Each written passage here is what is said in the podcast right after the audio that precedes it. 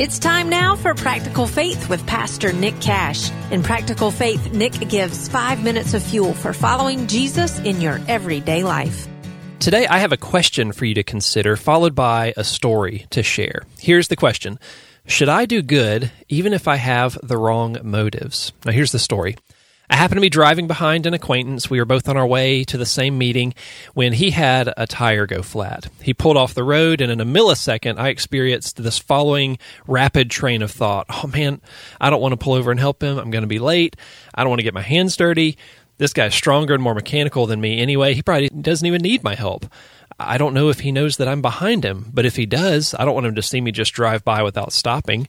What would he think of me then? I can't go to the meeting on time and then have him walk in 30 minutes later knowing I didn't stop to help him. What would others think of me? So this whole train of thought goes through my mind in a millisecond. I, I, can't imagine a worse attitude or a worse set of motives that I could have had for helping another human being in need, but there I was, and I decided to pull over. I helped him get out his spare tire and to jack up the car while he loosened up the lug nuts on the ruined tire. And there was a bigger problem with the whole wheel, and we ended up not being able to change it ourselves. And so I waited with him for a while after he called AAA to come help, and we talked there, and I just kept him company while he waited. Eventually, he told me he thought, you know, I should just go on to the meeting. AAA would be there to help in just a moment. I asked if he was sure. He said yes. You know, go on ahead. It's no problem. We exchanged numbers, and I asked him just to give me a call if he needed any further help. And I honestly meant that. As I drove away, I, I wrestled with this question should I really stop and do something good when I know my own motives are so wrong? And really, the larger implication of this question might be this Should I still obey God, even if my attitude is bad or my motives are wrong? Now, this requires some self awareness, some self honesty.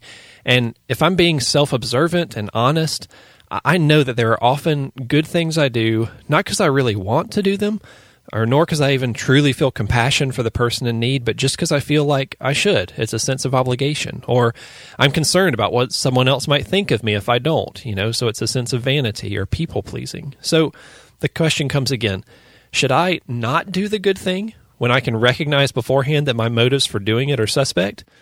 Well, in short, Yes, you should. Yes, I should. James 4:17 says, "As a follower of Jesus, as I cooperate with the working of the Holy Spirit in my life, I am on a journey of growth and maturation in Christ, and he is he's steadily shaping and forming my character, my thinking, my habits, my inclinations, all to be more and more perfectly holy like his."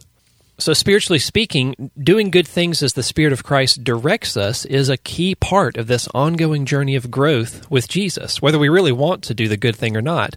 In fact, when we override our own nature and will so that we can obey what God is directing us to do, we do more good for ourselves than we could possibly imagine. I mean, we remind our sin nature that it's no longer in control. We're training our will to submit to God's will.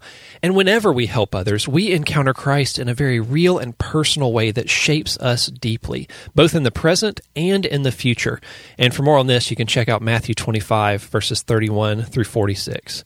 So, practically speaking, you know, this guy in front of me, he had an immediate need that I might be able to help with. And what would I have wanted him to do if our roles were reversed? I would have wanted him to have been concerned about me, to stop, to check on me, to try to help, you know, to keep me company while I waited for more help to come. And so, roles reversed, I would have wanted his help if I would have been in his place.